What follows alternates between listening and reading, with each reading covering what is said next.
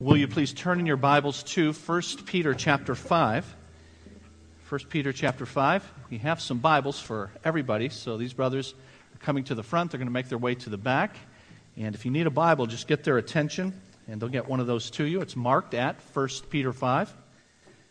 As we continue and just about conclude our many months series in the five chapters of the book, first letter written by the Apostle Peter. Well, having returned just uh, two weeks ago from a ministry trip overseas, it gave me occasion to compare that trip to others that I've had the privilege to take over the last few years. As I was thinking about those various trips, it brought to mind how careless I've been from time to time, putting myself, if not in danger, at least in an unnecessarily vulnerable position. For instance, more than once I've wandered off the script that was given to me by my hosts. In Mexico, several years ago, during a break from installing ductwork in a church there, yes, I helped install ductwork in a, in a church. And we have the pictures to prove that. But during a break on that work, I decided to take a walk. As I walked, I realized that there were people staring at me, and those stares reminded me that I was the only Caucasian in the town, but I kept walking. As I went a few more blocks and into the town near the church, I noticed military looking vehicles and military personnel on the streets. And then as I looked up at the buildings, I saw at the top several military personnel who were perched there with rifles drawn. Now, the good news is they were not pointed at me. But it dawned on me that it might not be the best idea for me to be wandering around town, and so I went back. When I visited uh, India in 2010 and then Manila about 22 months ago, I was given explicit instructions to not accept help from anyone and simply go through the official channels for checking luggage, getting your transportation, and so on.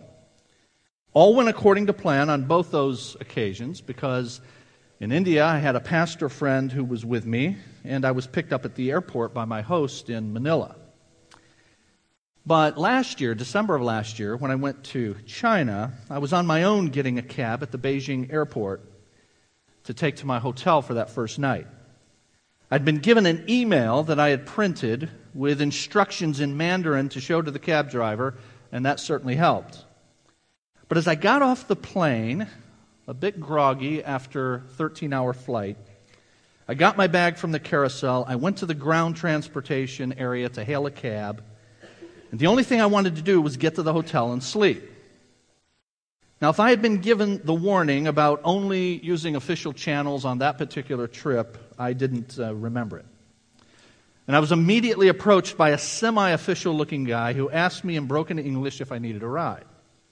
I instinctively said yes. He took my bag, motioned for me to follow, and I did. We walked past a number of rows of, of taxis. And then he led me to an area of the airport that was somewhat off the beaten path. But in fairly short order, we were in an area with his car, and on the top of his car, it had kind of a taxi looking thing on the top. And importantly, there were other cars around that looked similar and at least looked semi official. But by the time I got in the cab, my grogginess had started to wear off. And it dawned on me that I had no idea who this guy was or where he might take me. And I began to think of a number of scenarios. All of them were bad. He was on his cell phone talking in Chinese. And I'm thinking, what if he's talking to his partners in crime? And soon we'll turn into a dark part of Beijing where his friends are waiting because he has a live one. For now, at least. And then they rob the rich American because all Americans are rich. And so I determined if he makes a turn into a dark area, then I'll take action. And then I remembered I had no idea what action I would take. so I asked him, How long to the hotel? He said 30 minutes. I asked whether it was straight ahead on the road we were on. And he looked at me with a look that I interpreted as, Why are you asking me this? But he affirmed that, yes, indeed, it is straight ahead. So I knew if he turned, I'd have to initiate my action plan. But then I remembered again that I didn't have an action plan. Well, the good news is I'm here to tell about it. And indeed, the hotel was 30 minutes up the road from the airport, and there were no turns down dark streets in Beijing with thugs waiting to rob me. I did pay triple the amount that you're supposed to pay for that taxi ride, but I was happy to pay and be safely at the hotel and to be able to get some sleep. Now, why do I tell you all of that? One of the cardinal rules of safety is to be aware of your surroundings. But there are times when we can be unaware, perhaps because we're either naive or we're distracted or we're tired. Sometimes that lack of awareness can be dangerous. And God tells us that a lack of full awareness and readiness is potentially fatal for the Christian. Notice what chapter 5 and verse 8 says Be alert and of sober mind. Now, these two commands to be alert and of sober mind follow the command in verse 6 that we saw last week. And in verse 6 it says to humble yourselves under God's mighty hand. And we saw then the first two major points from this passage that goes from verse 6 through verse 11. And we have those kind of faded out at the top of your outline that's inserted in your program. If you don't have that, take a look at that. In fact, we so faded it out that you can't, you can't read it. But if you were with us last week, you know that we had two of the four major points there that we covered. And the first is that we have very good reasons to humble ourselves before God. And those reasons are that God is sovereign and that God is good. And then the second point was that God has given us a simple, though not easy, way to humble ourselves before Him. Verse 7 says, Cast all your anxiety on Him.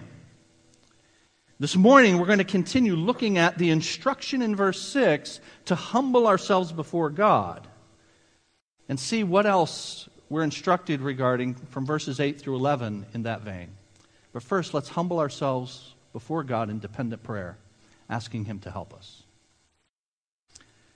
Father, we thank you that again you have given us the great privilege of gathering as your people, to sing praise to you and now to learn of you from your word. Lord, grant us clarity of thought. Grant us open hearts to receive what you have said to us in your word. May we be changed by it, and may we be more like Jesus and thereby better equipped to bring glory to your name. We pray in the name of Jesus. Amen. Now, you have that outline that's inserted in your program, and we want to look at the third and fourth points that are in this passage today. The third one is, is this not only do we have good reasons to humble ourselves before God, and God's given us a simple way to do that, but now we have full ability to humble ourselves before God. Full ability to do that. Verse 8 says, Be alert and of sober mind. Your enemy, the devil, prowls like a roaring lion looking for someone to devour. Resist him standing firm in the faith because you know that the family of believers throughout the world is undergoing the same kind of suffering. Now, when we say in the outline that we have full ability to humble ourselves before God, that is, we can submit ourselves to the sovereign will of God even in adverse circumstances. Verse 6 is telling us that, as we saw last week. Humble yourselves under the mighty hand of God. And now we're going to make the point from these verses that we can indeed do that. We can indeed place ourselves under, submit ourselves to the sovereign will of God, even when our situation is difficult. The temptation for all of us when in difficulty is to rebel against God's will rather than submitting ourselves. But this passage is teaching that we can indeed carry out this command to humble, submit ourselves before God if we know the danger that might keep us from doing that and prepare ourselves for it. So that's why we say in the outline that we have to be fully prepared from verse 8. We can have we have full ability to humble ourselves, and that means first of all that we can be fully prepared to do that. Verse 8 again be alert and of sound mind. It's saying to be sober and to be alert or watchful. Now, for some reason unknown to me, the NIV, which we like and use at the church here uh, in our public preaching and teaching, but for some reason it reverses those two from what it is in the original. And the, and the order is important because the second is dependent on the first. So it should be be of sober mind and alert or watchful. The first command of, to be of sober mind and a clear head is necessary in order to be watchful and alert. The truth is, if you don't have a clear mind, you won't have the ability to watch. And if you don't have a clear mind about the danger, you won't have the motivation to watch.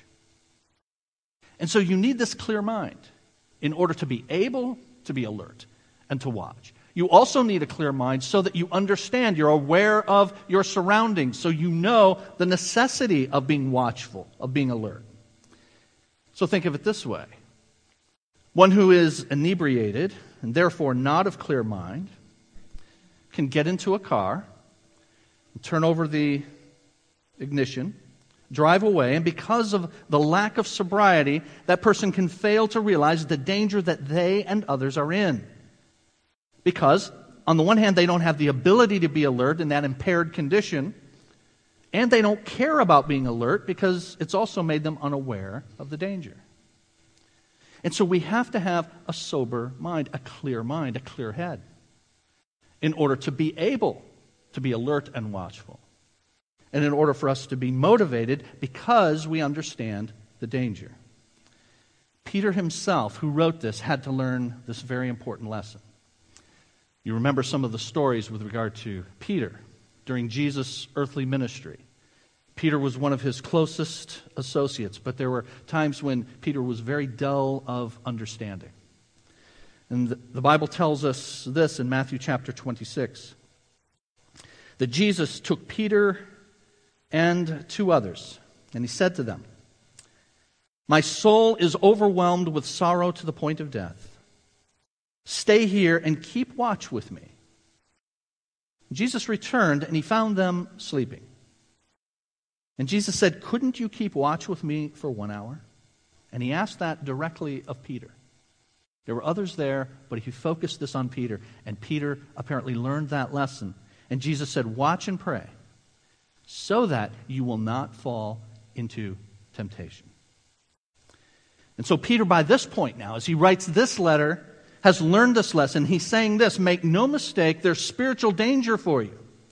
So think clearly about the battle that you're in and the enemy that you face. And then, in turn, having done that, be watchful for signs of danger. As we find ourselves in unwanted circumstances, friends, we will be tempted to drift in what we believe, to drift in our faith. And so be aware of this, as Peter is telling us. Be aware that there's someone who wants to use your circumstances to harm you spiritually wants to use your adverse circumstances in particular, but as we'll see, not just adverse circumstances, even blessings to affect you adversely spiritually. And so, recognizing that danger, watch for signs of that encroaching upon your heart, is what Peter's telling us. And there's good reason for us to be prepared this way, to be of sober mind and to be alert. Here's what verse 8 says Be alert be of sober mind and alert, it's the way it should be, because your enemy, the devil, prowls around like a roaring lion looking for someone to devour. Now, I said because. That's not in the original. But the, but the reason given, in fact, in some manuscripts, the word because actually has been added. Because the reason for which we need to be of sober mind and to be watchful and alert is because of this. You've got an enemy who is dangerous and is playing for keeps. So we must be prepared for good reason. Because your enemy, the devil, prowls around like a roaring, lion looking for someone to devour. And when it says devour, it's literally this looking for someone to drink down, to really obliterate. Now, when verse 8 says, You have this enemy, the devil, the name of the devil in Scripture is Satan. And Satan means adversary. And therefore, Peter says in verse 8, he's our, our enemy. This devil spoken of here is none other than Satan, the adversary, and thus our enemy. And the word that's translated devil in verse 8 is diabolos. We get diabolical from it. And the diabolical goal that he desires for one who professes faith in Jesus is for that person to deny it, either by his or her lips or their lives, or both. The first readers of this letter would have understood the seriousness of this image now that, that Peter is giving. You've got, this, you've got this enemy, you've got this adversary. He is diabolos, he has a diabolical end in mind for you.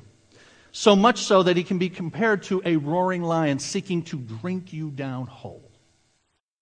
They would have understood that. Perhaps some of them had seen the sport of killing Christians by exposing them to wild beasts. And so then when they read this, they understand the grave danger and the necessity of being sober minded and watchful.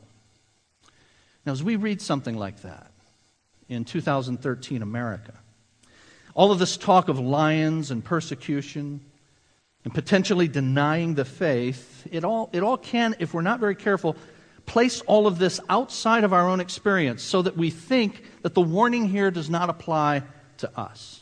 I mean, after all, how am I going to be persecuted in a way like that? How am I going to be physically taken like that? And in all likelihood, that's not going to happen to anyone here, given the circumstances in which we live. But please understand this, friends. The adversity that our enemy uses can be of all varieties. And it's not just over persecution. The truth is, any circumstance can potentially lead us away from belief, and that's what's at stake here. Remember, what verse 9 is saying is this that you're going to resist him and you're going to stand firm in the faith. And you have heard me say many times that the word that's translated faith in your New Testament is the same word for belief. So, standing firm in what you believe rather than giving in to the diabolical goal that your adversary has for you, which is to deny what you believe, either with your lips or with your lives or both. And any circumstance can potentially lead us away from belief in what we saw last week in the goodness of God, or in the sovereignty of God, or both. And these circumstances can take all manner of forms physical problems, financial problems, interpersonal problems at home, between husband and wife, between parent and child, at work, at church. Usually it's problems that we allow to eat away at what we believe. But the circumstance that pulls us away may even be a desirable circumstance. It may even be a good thing, believe it or not. Blessing may be the occasion for leading us away from belief in reliance on the Lord and His sovereignty. Now, do, why do I say that? Well, take a passage like we find in the first part of your Bible, fifth book of your Bible, Deuteronomy. And as God prepares his people to enter into the land that he had promised them, he gives them instructions before they go in and warnings about the possibility of losing their belief. And he says this to them When you have eaten and are satisfied, praise the Lord your God for the good land he has given you. Be careful that you do not forget the Lord your God, failing to observe his commands, his laws, and his decrees that I'm giving you this day. Otherwise, when you eat and are satisfied, when you build fine houses and you settle down, and when your herds and flocks grow large and your silver and gold increase, and all you have is multiplied, then your heart will become proud, and you will forget the Lord your God, who brought you out of Egypt, out of the land of slavery. I'm trying to have you to see, dear friends, that this warning from God's servant Peter to be of sober mind and to be watchful because your adversary seeks to devour you does not only apply to the extreme circumstances that the first century church found themselves in or other brothers and sisters find themselves in today in other parts of the world. Satan is prowling everywhere, looking to devour every believer and using every opportunity, even good circumstances, to whittle away at what it is we believe. And so we can begin to doubt God's sovereignty and our dependence on Him when we are blessed in good circumstances. Or in adversity, we doubt His goodness. And hear this doubt is always the road to denial. Doubt does not always lead to denial, but you don't deny until you have first doubted. The road to denial always has on it doubt about God's sovereignty and about God's goodness. And so here, Peter is dealing with this interplay, sometimes mysterious interplay in Scripture, between the activity of our good and sovereign God and then the activity of the adversary, Satan. And I say this because in verse 8, he mentions Diabolos, the, the devil, our adversary, who seeks to devour us.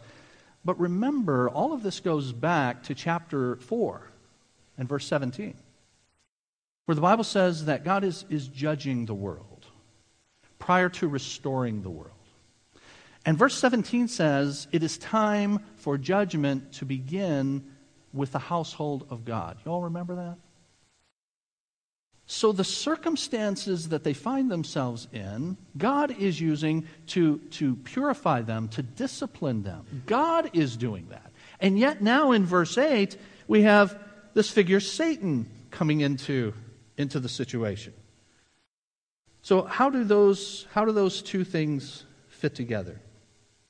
How is it that God, on the one hand, is orchestrating these circumstances, and yet the devil is a major player for his own ends? Here's how it works scripturally God is the one who sovereignly allows every circumstance that occurs in life, good, bad, and ugly, to come. God is the one. And as God allows those things to happen, he has a good end at all times for his people. And Satan has another goal in mind. Satan seeks to use those circumstances that our sovereign God allows for his malevolent ends. So you might put it this way The devil brings what God sends. God sends it. But sometimes the devil is the emissary who brings it. You say, you mean God uses the devil? Yep. Martin Luther was right when he said, even the devil is God's devil. We're going to talk in, just a bit. I'm going to spend a good bit of time making sure that this congregation understands that there is no one and there is no thing that is more powerful than our God. There is no being in the universe that has equal power, let alone more power, than our God. And that includes Satan himself, that includes the devil. So, this roar of the lion, then, understood by these first century believers because they may have seen actually physical lions do their work on on Christian, faithful Christians. This roar of the lion is designed to scare and to scatter the, the flock, the sheep. Remember, verses 1 through 5 are all about the good shepherd and the under shepherds and how they are to care for the sheep. And now we have the roar of the lion that would scatter any flock of sheep, and that's what Satan's roar is designed to do to God's people. But there's a second thing that we're taught in this passage. We can, we have the ability the full ability to humble ourselves before God, even in whatever circumstances our sovereign God places us, and even with Satan's malevolent designs. We can be fully prepared, and then notice, we can be fully engaged. Fully engaged. Verse 9. Resist him. Standing firm in the faith because you know that the family of believers throughout the world is undergoing the same kind of sufferings. Resist him.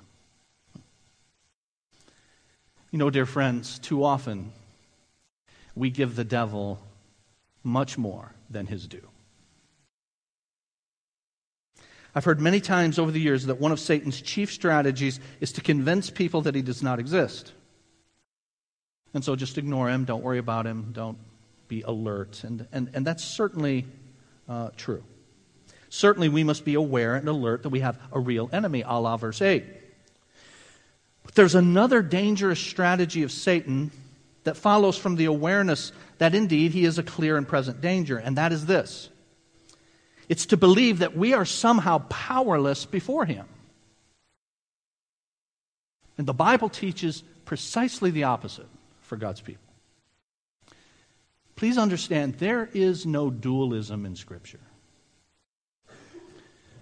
There are so many Christian people who, in effect, believe there are two gods one good God, one bad God. And they're fighting it out. And we'll see who wins, and we hope our God wins in the good guys with the white hats win in the end. And so you have these equal and opposing powers, one benevolent, the other malevolent. Many see Satan as God's evil twin, and both God and Satan are locked in a life and death struggle for supremacy. You know, we get it backwards. We say things like resist temptation and flee from the devil. But the Bible says resist the devil and flee temptation. Now, Peter does not say here to flee. We're going to see in a bit that our brother James actually has almost these same words. But he says, resist the devil and he will flee from you.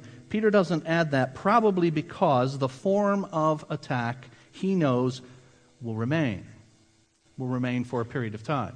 So he doesn't want to confuse that. But here we are told in unmistakable terms that we have the ability to resist Satan. Satan's objective in his attack cannot succeed cannot succeed if we resist by trusting the Lord in those circumstances. If we resist by humbling ourselves, by submitting ourselves, by trust, entrusting ourselves to the Lord in our circumstances, whatever they be. Now, again, the Bible's replete with examples of statements about how ferocious our enemy is David would often talk about his enemies as, as lions who want to tear him apart. Psalm 7, he says, O Lord my God, I take refuge in you. Save and deliver me from all who pursue me, or they will tear me like a lion and rip me to pieces. And so Satan's compared to this roaring lion. That's his objective indeed. But as Martin Luther said, even the devil is God's devil. And I'd like to take some time to make sure you understand that very clearly. And understand that Jesus has defeated Satan. And therefore, you can resist. Now, how do I know this? Well, you know, you've got this uh, story of Job. You all remember the story of Job. And there are 42 chapters in the story of Job. But the opening two chapters set the scene for the entire rest of the story of Job and all that he lost and what was ultimately restored to him, and his confusion and his friends' ill conceived counsel to him in between. But those opening two chapters are crucial because they set the scene for everything that's happening and they tell us why it's happening. And importantly, Job doesn't know what we read in chapters 1 and 2 when he's going through all of that. He doesn't know why it's happening, but we're told. And in chapter 2 of Job, it says this Satan came to present himself before the Lord. And the Lord said to Satan, Where have you come from? Now, by the way, does the Lord know where Satan has come from? You know, it's like he will say to Adam in the garden, Adam, where are you? he knows precisely where he is. Satan answered the Lord from roaming through the earth and going back and forth in it. And then Satan says this to, to God Stretch out your hand and strike Job's flesh and bones, and he will surely curse you to your face. Now, you just stop and think about what's going on here. Satan is presenting himself before God. And Satan is saying, God, you do this. Now, he knows he's going to be the one who brings it. But he knows it can't be brought unless the Lord sends it. And so he says, God, stretch out your hand, strike Job's flesh and bones. He'll surely curse you to your face. The Lord said to Satan, Very well, then, he is in your hands, but you must spare his life. Now, do you all see who's giving the rules here? Do you all see who is in charge here? Obviously, it is God. Satan presents himself. He must secure permission for what he does. So, how can someone like Kenneth Copeland, yikes, I'll give you a quote in a minute. But let me just stop and say, dear friends, forgive the grammar, but there ain't nothing on the Trinity Broadcasting Network that you need to edify your soul. If you're watching these false teachers who believe that Satan is equal to God, and in fact, Satan is in some cases more powerful than God, it is heretical of the first order. Kenneth Copeland said, quote, God is on the outside looking in. He doesn't have any legal entree into the earth. The thing don't belong to him. He says, You see how sassy the devil was in the presence of God in the book of Job? Do you all see how sassy the devil was in the presence of God in the book of Job? But Kenneth Copeland does. God said, Where have you been? Wasn't any of God's business. Satan didn't even have to answer him if he didn't want to. God didn't argue with him a bit. You see, this is the position that God's been in. I'm continuing to quote. You might say, well, if God's been running things, he's doing a lousy job of it. He hasn't been running them. Except from time to time when he gets a little bit of a chance. That's a quote. That's the God, little g, that Kenneth Copeland and the prosperity preachers believe in. And so, why so much attention on Satan? When in the Bible, frankly, he's a bit player. If You look at your New Testament, and Jesus, in coming as the promised Messiah and showing that the kingdom of God is at hand, he does these miraculous wonders to show that he has power over everything, including Satan and all of his minions. And then you read the rest of your New Testament. And how much do you read about Satan in your New Testament? Friends, there are only a handful of passages.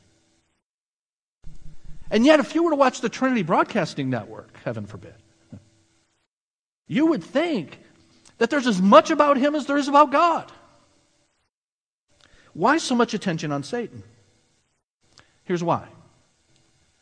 The more God is diminished in the teaching of any ministry, the more Satan becomes prominent.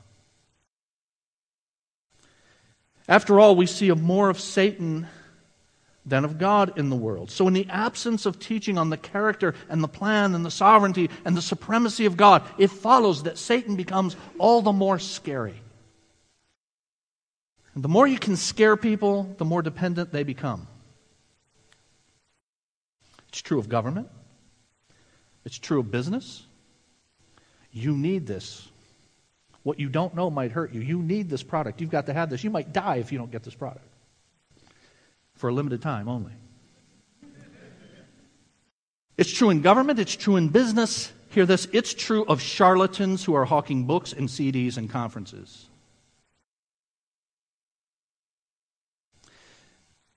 And so, who is this Satan and how does God control this Satan? Well, it goes back to the garden.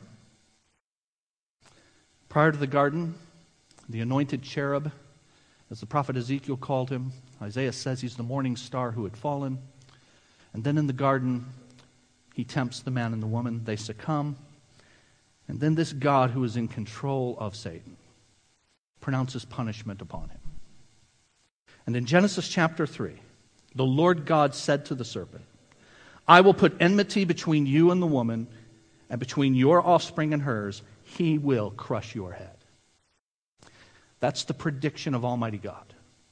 that there is going to be one who is going to come into the human race, whose birth we celebrate this month, who's going to crush the head of the serpent. The crushing of Satan would come on the cross. But the cross would only be effective if Jesus succeeded where Adam failed. Adam was tempted, he failed. And one of the first things you read about Jesus in his earthly ministry is Satan tempting Jesus, hoping that he will fail as well. And that's why you read in Matthew chapter 4. Jesus was led by the Spirit into the desert to be tempted by the devil. All right? Y'all, y'all reading that carefully? He's led into the desert for a purpose, to be tempted by the devil. Led by who? God the Spirit. And the devil tempts him, tempts him with three different things. And in each one of those things, Jesus answers in similar fashion It is written, man does not live on bread alone but on every word that comes from the mouth of God. It is also written, Do not put the Lord your God to the test. It is written, Worship the Lord your God and serve him only. And so Jesus repulsed the attack of Satan and defeated him. Jesus succeeded where Adam had, had failed.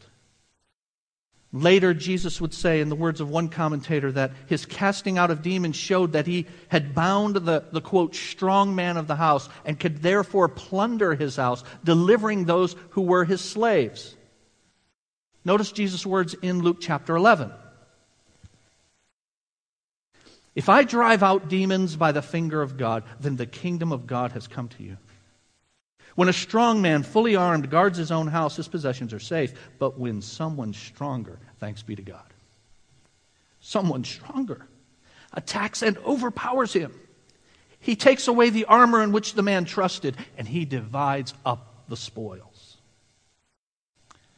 As Jesus approached the hour of his triumph, that to the world looked like a defeat on the cross, but he knows it's going to be the ultimate hour of triumph. So he approaches that. Just before the night prior to his crucifixion, Jesus said this in John chapter 12. Now the prince of this world will be driven out. But I, when I am lifted up from the earth, will draw all men to myself. On the cross, I will crush his head. I will defeat Satan. And so, what does Satan do now? Bible tells us that 2 Corinthians 11, he masquerades as an angel of light. So do not be naive, friends. Be of sober mind, be alert, but understand that he is a defeated foe. And that's why Paul could end his marvelous letter of 16 chapters to the Christians at the Church of Rome and say this God will soon crush Satan under your feet. Jesus has crushed the head of the serpent. There is coming a time when he will be crushed under the feet of Jesus' servants. And that's why James then could say, Resist the devil, and he will flee from you. So much for two equal gods. So much for the power of Satan. That's why the Bible, when it does speak in the New Testament, after the earthly ministry of Jesus, about spiritual warfare, it simply tells you to take up the weapons you have and you will be victorious. And that's why Ephesians 6 says, Take up the shield of faith, with which you can extinguish all the flaming arrows of the evil one. Take the sword of the Spirit, which is the Word of God. Is that not what Jesus did? It is written. With each temptation, this is what the Word of God says. It is written. So you too take that up, and you can extinguish all of the flaming arrows of the evil one. And therefore, because of Jesus' victory over Satan, crushing the head of the serpent, you have now this ability to fully resist him, to be fully prepared, to be fully engaged. And that's why the Bible can give us promises like 1 Corinthians 10. No temptation has seized you Accept what is common to man. God is faithful. He will not let you be tempted beyond what you can bear, but when you are tempted, He will also provide a way out so that you can stand up under it.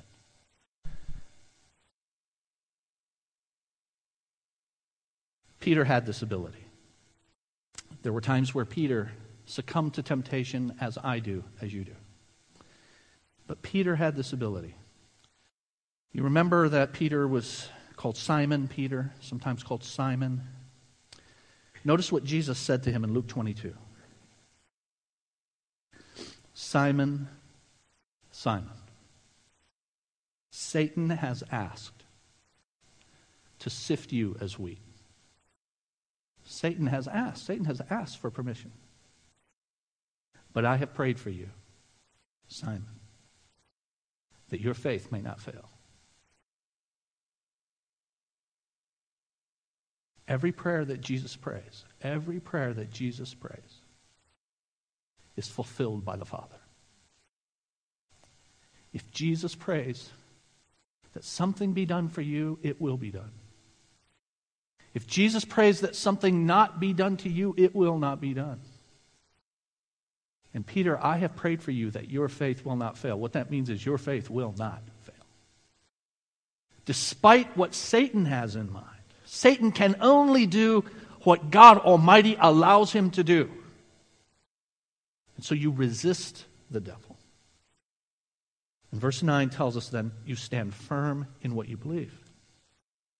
Because you know that the family of believers throughout the world is undergoing the same kind of sufferings. What's that about? You should resist the devil. You should stand firm in what you believe then believing in the goodness and the sovereignty of God, knowing that this is a defeated enemy and therefore can be resisted, and he will flee from you. But it then says, because, here's why you should do that because you know that the family of believers throughout the world is undergoing the same kinds of things. How is that a motivation? Here's how. You see, what God is doing is He is proving, He is showing, He is testing when He allows these adverse circumstances to come into our lives. He is testing what we believe and therefore proving who are really believers. And so here's why you should do this because this is what happens with believers.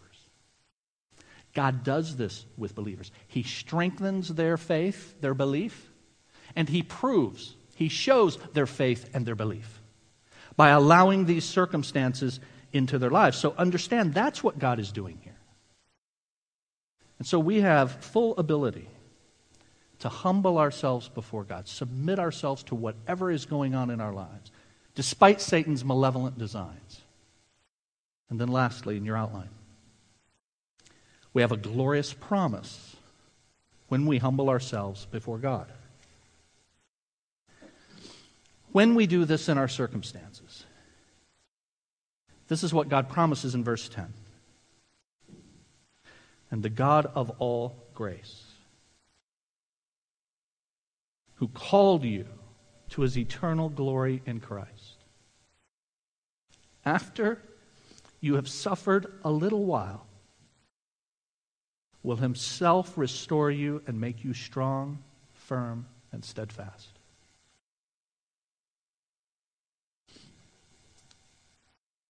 So much there and so little time.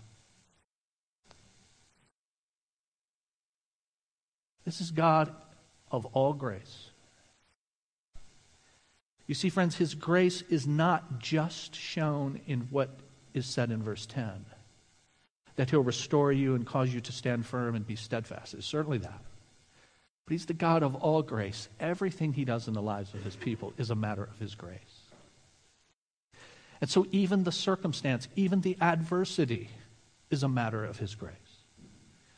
And this God of all grace, then, will accomplish his purpose, and he will thwart the purpose of the enemy in your life. Why? Because verse 10 says he called you. Many of you know that calling is a synonym in Scripture for salvation. God calls us out of the world and to himself. And so God has, has chosen you and, and called you. Famously in Romans chapter 8. Those he predestined, he also, do you remember? He called. And those he called, he justified. And those he justified, he also glorified. And so he has predestined the outcome. And in time, he has called you to that outcome, to his eternal glory in Christ. And so the promise then is you will make it to the end. But in the meantime, your suffering will be, it says in the NIV, for a little while. But it doesn't have the word while there. It literally says this after you have suffered a little. And so the question is is it the degree of the suffering? Is it a little suffering? Or is the suffering for a relatively little bit of time? And the answer is both of those. Our suffering is relatively brief, and our suffering is relatively light. And that's why I say in your outline, our suffering will be light and brief. The promise of God. And that reminds some of you of another passage in Scripture, doesn't it? 2 Corinthians 4.17, our light and momentary troubles are achieving for us an eternal glory that far outweighs them all. Dear friend, I know that there are times where it does not seem light. I know that there are times where it seems like it will not end. But Almighty God promises, I will sustain you. And I will see you through it. And I will see you through to the end that I have appointed for, for you. And the question for you is do you believe that? Will you stand firm in the faith, in your belief about God's sovereignty, His ability to see you through, and His goodness, His willingness to see you through? So we have this promise that our suffering will be light and brief. And then the last part of verse 10 is telling us He'll restore you, make you strong, firm, and steadfast. And that's saying, Our God will see us through. And what's the end of all of that then? Verse 11 gives you the end, the purpose for all things, which is the glory of God. And so you have this doxology, this praise to God as a result of all of this, the sovereign and good God. To him be the power forever and ever. Amen.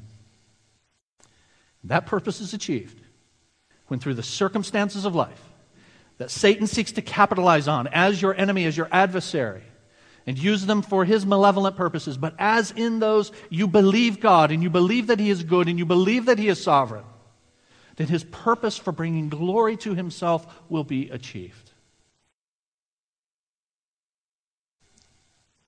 So, what does that mean for us then? These two weeks taken together, last week and now this one. I have the take home truth for you in your outline. The Christian way up, the Christian way to be restored is always down. It is always humbling ourselves before God. It is always submitting ourselves to God. Now, we're going to conclude. But as we do, friend, do you understand that what we're talking about here, what the Bible is saying here, is beyond your natural ability? This requires supernatural ability. We talk about your ability to resist Satan. You have that if you're, if you're a believer, but that's the if, if you are a child of God. But if you are, you have His Spirit and you have all of these promises. But I want to make sure before we end that everyone here has an opportunity to become a child of God, to be adopted into God's family in this sacred moment. And so, what do you do? You realize that you're a sinner. You realize that your tendency and my tendency is to go our own way and to not follow God's way and to take matters into our own hands and usurp the authority that belongs to God, but recognize that Jesus came to defeat Satan, to defeat the power of sin, to release the captives from the clutches of the evil one. He did that on the cross. He was able to do that on the cross because his life on earth was absolutely perfect. He succeeded where Adam failed.